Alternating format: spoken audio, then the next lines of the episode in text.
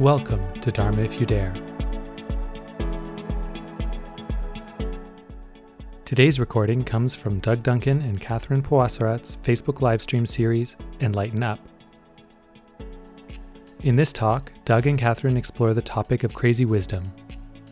Also known as divine madness, these are energetic and unpredictable teachings that help shake the students' fixed views about their reality.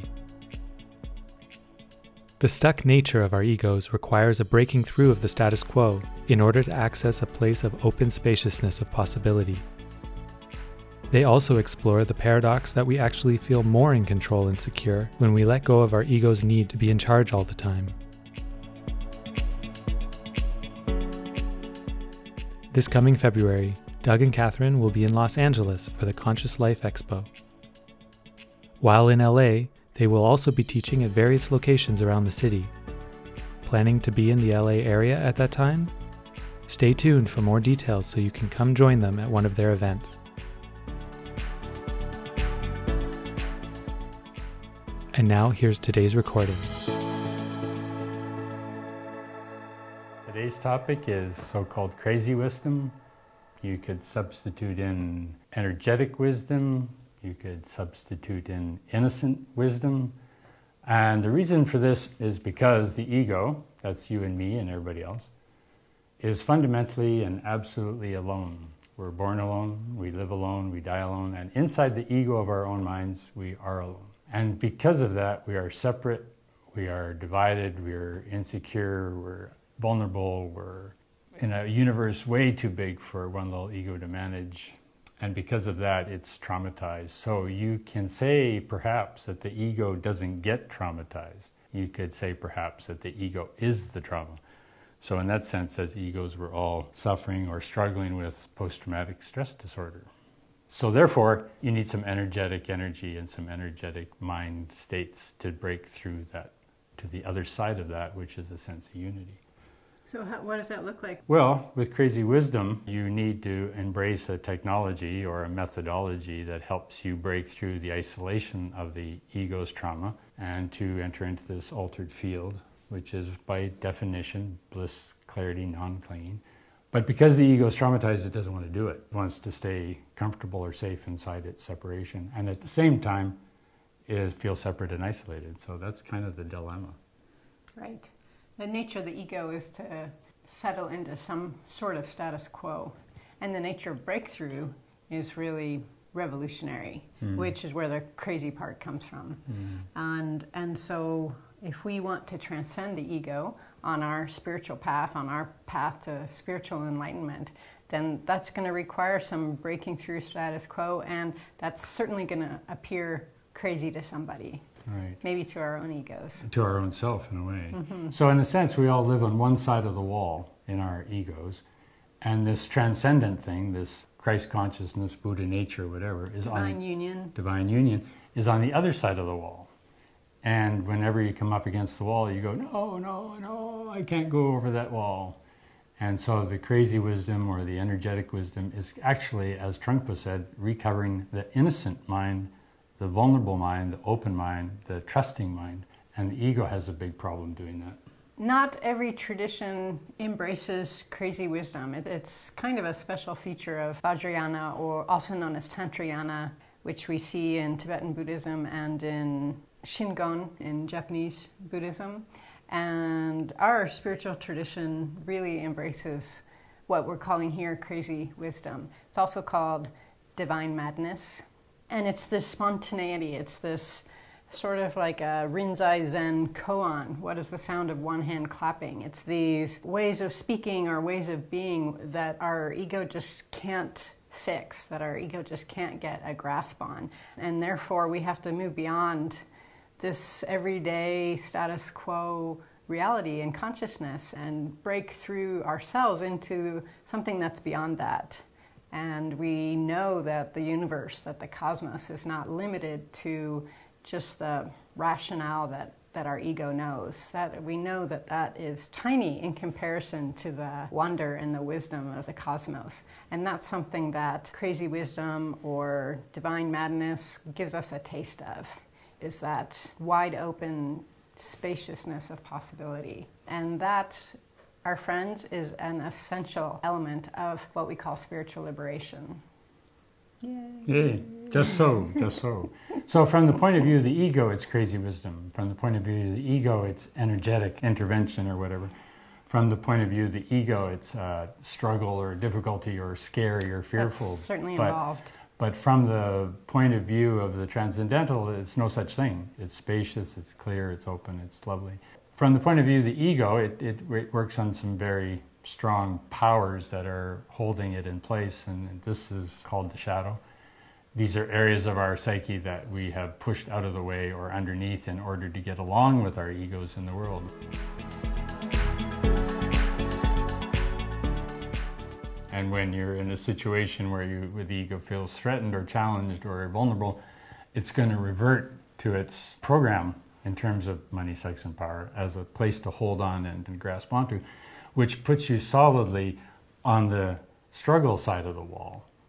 So, to meet the energetic transformation of those things into the sense that the universe is giving you everything you've ever had, therefore there is no shortage, that your identity is whatever you put on, whatever you make up, and there is no inherent correct or right identity to have, and therefore your self image isn't so important. And when you realize that the whole system together is in control, and that we honor that, for instance, say in biomimicry or, or nature's processes that we don't need that much control most of the time, then it makes it much easier to enter into that surrender, which makes it curiously almost a paradox that the more you let go and the more you surrender into this other side of the wall, actually, the more resources, the clearer the sense of identity and the clearer the sense of control is in terms of your own being and therefore in your community. The more security you feel. And more security you feel. Yeah. And it's a kind of a paradox in a way it's not just negatives. It's like a large part of the spiritual life is people attempting to get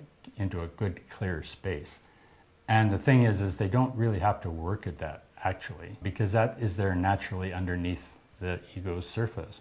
So what the spiritual life focuses a lot on is the negatives, how to mm-hmm. get rid of the greed or the anger or the confusion and so on. And part of the problem, from our point of view, is that this is not all of humanity's task. It's not all of humanity's task to remove the negatives. It's also to explore the positives. But as long as the ego is in control, the negatives always have kind of an overweighted power or control of this. So, by letting that go, we encourage the ego to explore its positives, which is exploration, discovery, experimentation, curiosity, engagement, and a sense of trust that the universe isn't going to blow up if my ego gets threatened. We don't have to find the positive or the wholesome or the, or the imaginative or the creative. That is our natural state. But what we do have to do is knock out the, the blocks that keep our wheels spinning in the air. And one of them is, is the way we, our Western ego is very much rewarded and honored for its successes. So every small child learns by the time they're in grade three that they're in a competitive market. And so from a very early age, our family is competing with the family next door. And so this whole sense that the ego and by extension the nuclear family and by extension your company and your corporation are all com- competing against each other which is fair enough and true in some ways, isn't the whole picture. There's another picture going on that is more cooperative and engaging. And so here again at Clear Sky, we're trying to undertake the four bottom lines to restore this sense of cooperation, environmental and social and economic and spiritual integration, generative way of being. It's part of what we do to meet the, the opposite side of crazy wisdom is bright, shiny, sane wisdom. One of the ways that, and in a very powerful way, that we hold this whole thing in place is through communication. And communication is based on my language, and my language is based on my parents, and by extension, my community and society, and so on. And the communication in Western terms is very much I focused. I did this, I'm going to do that, I am this, and then by extension, identifying Catherine as mine and me as hers, it becomes a we. My partner in this case, or my co-teacher. And then my kids, my family, my and my tribe working its way out. So it, the communication aspect structures around the language, and the language in English anyway is noun, subject, verb. So it's very much a dichotomy in, in the language that separates and divides, which is wonderful for naming birds and species of mushrooms. Right, classification. classification and communication. It's a wonderful, wonderful tool. But from the point of view of the ego, it's also an isolator. So that what you think you're going through and what you think you're experiencing, you think is just you. You don't see that you're in a group of people who are all probably at some point or other having the same feelings and the same thoughts and the same ideas and the same sensations about all sorts of things. But because of the language, I, we feel that separation, which is in that sense artificial. And this is somewhat unique. Not every language has this. So if we look at English as an example, English was a language invented or developed for commercial and military conquest. In a sense, they said it's very linear. It's subject object oriented, so it has a built-in what in what Buddhist philosophy we call duality. If you have subject object, then you've got this polarization from the very roots of your language. And not every language has this. Chinese, for example, does not have this. And for many years, I read the Heart Sutra in English and could not make heads or tails of it.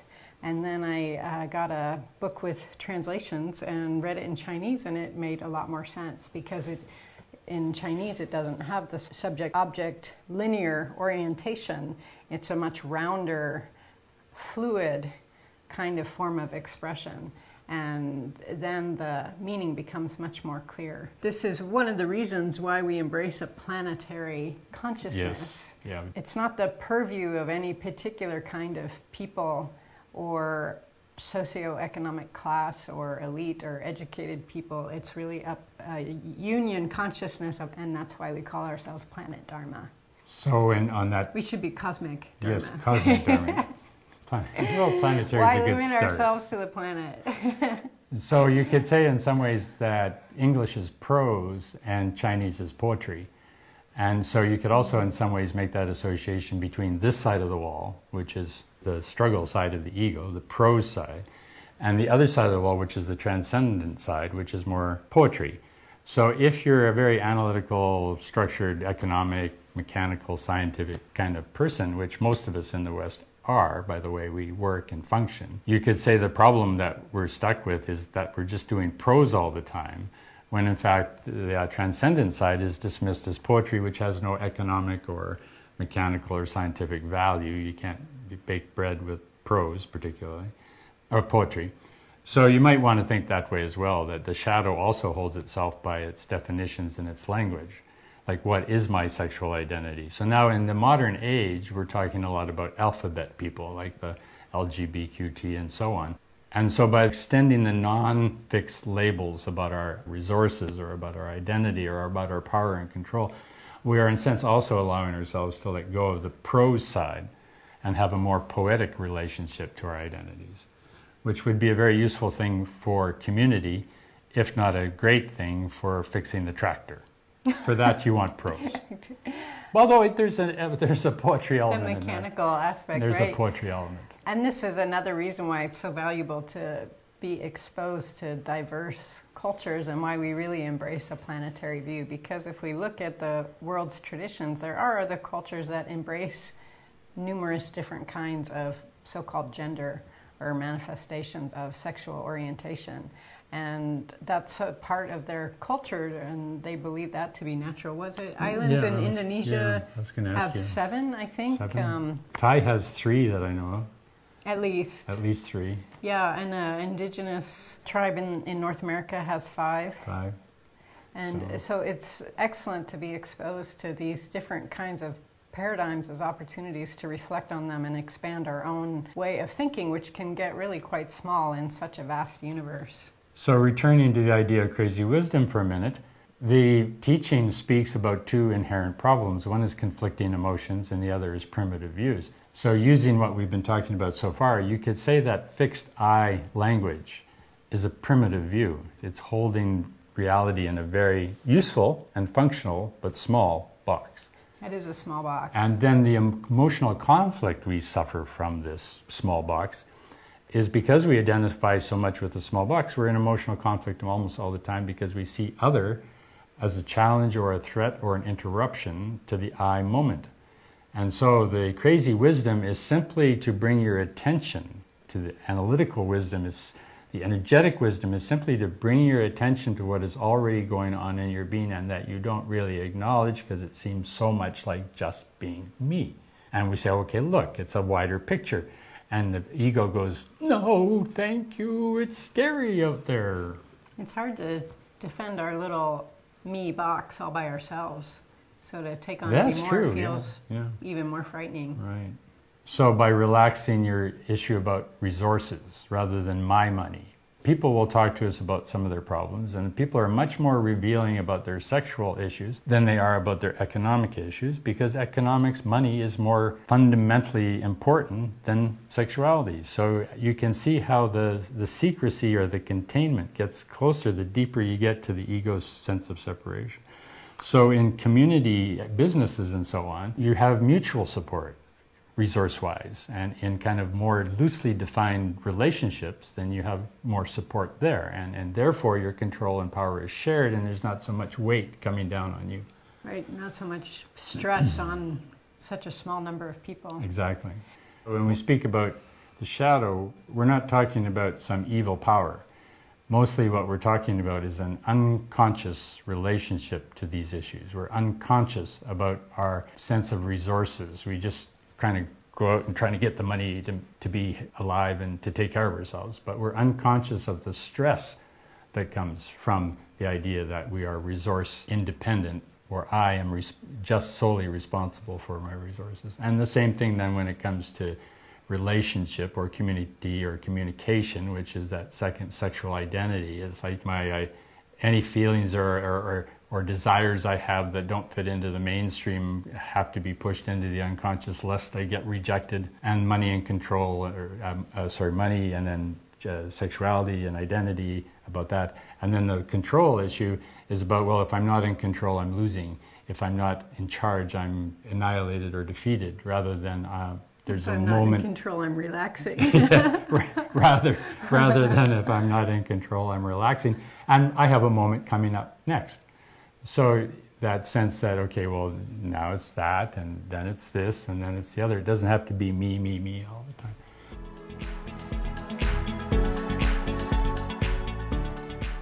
Should we see if there's any questions? I guess my question is um, you know what comes up? If, if you're not in control it's like my parents voice right? If you're not in control of your own life then mm. no one else is going to be in take care of you right? Yes. So you've got to be super in control and take care yeah. of things and yeah and that's true. Yeah. In the current structure of society, that's a true statement. If you're going to live in the in prevailing that, paradigm. Yeah, mm-hmm. that paradigm, that's true. So it's a very true statement. So is the kind of letting go that for transcendence, that kind of letting go, does that really then require community, would you say, so that you have that support to let go? Because could you let go, say, in the mainstream paradigm, really? Extremely difficult. Thank, that's a very good question, It is Cara. a great question. And in fact, it's extremely difficult to do it on your own. Almost everybody who is awake has awakened through some kind of paradigm. St. Francis, in spite of Christianity. And in a way, you can say the Buddha awakened in spite of Buddhism. So the traditions are there to provide a raft and a support, but they're not an end in itself. It's a way of supporting and fostering the ability to surrender. And when one person surrenders, they surrender into totality. But the methodology is, in a sense, bridges that wall.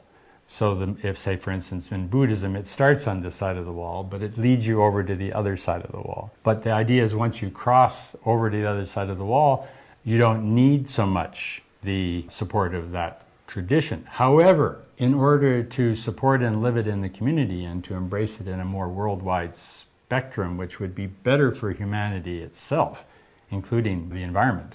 Then you need community and you need strong community because the, the law of large numbers is, is that it's very hard to do anything on your own anymore. It involves community to do something. So community then gives you the support to help other people to do it. Otherwise, you've got to go get a job. Yeah, it's a great question, and there's two layers to that question, and I'm, I'm just, of course, I agree with everything that Sensei said, and I think I'm just saying what you said in a different way. But spiritual awakening is an interesting thing. It, it really comes down to the individual.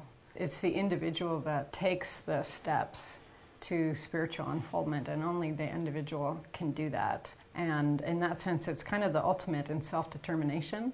And on the other hand, boy, it sure helps if there's a lot of support and role models and support from other people can really speed up the process and make it less intimidating as well. And so there's this kind of uh, back and forth between the role of the individual and the role of the community, and that's that's always true, I think. Mm. And I just get super jazzed in the second level of that question. I think most of us know that capitalism pretty much sucks and isn't working and is putting us on a path that is not looking promising in the future. And we can say the same for consumerism. And so I get very excited about creating alternatives to that. I'm, I'm not waiting for someone, for a government or some global or national organization to present me with the solution, but I, I get very excited about trying to create solutions. And it's a big challenge and it is a lot of fun. It is great adventure. Definitely. It's also important to remember that even people who you think didn't have a community, like say Buddha or Jesus Christ, in fact did. Buddha had a community of wanderers and ascetics like himself. And he went from teacher to teacher and, and engaged in different communities on his process. And Jesus did the same thing. Jesus was part of an ancient tradition. And we don't know what Jesus did before 30, but there's some talk he was studying with other teachers in other places. In Kashmir. Supposedly, yeah. Perhaps. Yes. Thank you. Thank yes. You. Uh, two more questions here. One from Maureen. She says, I'm wondering what other words you might use rather than crazy, or what you'd suggest when speaking about this wisdom to others. Another way to put it is basically like, do you fit in or not? So if the average person fits into the paradigm that we're currently in, the current model, then you have religion. Religion is just a basically set of rules about how to live in community. But if you don't fit in, or you don't feel that there's, or you feel there's something missing in your world, then by their standards you feel crazy, or they think you're crazy. So when you at least a bit odd, a bit odd anyway. And so, if you don't fit in, or you don't want to fit in, or you can't fit in, then you have to give up religion and take up spirituality. And spirituality, by definition, is religion with a ladder to the other side of the wall. Religion by itself will not take you to the other side of the wall, but with a ladder of a, a bit of challenge or exploration or courage, that ladder takes you to spirituality. What's the wall again? The wall is the is the ego's fear or the ego's terror of transcending its own separation and isolation. Right, which keeps us in those little yeah. boxes.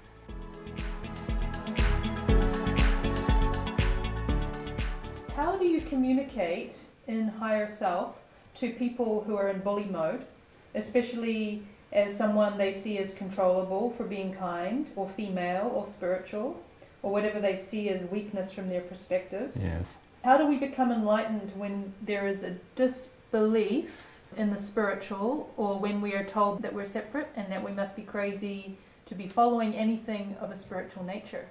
Well, the brief a, answer. That's a few questions, yeah, right? The yeah. brief the brief answer for me is you need different friends, and you need to find a different community, and you need yeah. to be dialoguing with different people. And you can't tell somebody who's up to their neck in alligators that your plan is to drain the swamp because they're too busy with alligators. So my short suggestion for such a long question is find a community and find people around you and work with them. And for the mainstream, just keep your focus contained in your spiritual life, keep that contained within yourself, and work within the normal paradigm according to the rules of that paradigm. So give unto Caesar what is Caesar's and let them worry about that, then you get on with it somewhere else. Yeah, I'd, I'd, agree. That's a great question. And this is where spiritual community can be so valuable mm-hmm. because there is a real learning curve about how to respond skillfully to unwholesome states or unwholesome actions. And the nature of unwholesome states in action is that they can catch us off guard or they can come in with the force of a force of nature, like a cyclone and we're kind of caught off balance and it can be challenging to know how to respond in the moment. So it's great to be around other people who have experience doing that and see what they do under those kinds of conditions that they certainly arise in any community including spiritual communities so we can see oh how different people handle it and oh that was really skillful. And we can also ask questions. This happened to me and what could i have done that would have been more skillful yeah. And we make extensive use of that living here in community at Clear Sky. That's for sure one of it's a tremendous resource. And that's why spiritual community is considered one of the triple gems. Right, absolutely. And perhaps just to correct a possible error that might be creeping in, it's not an us and them dialogue.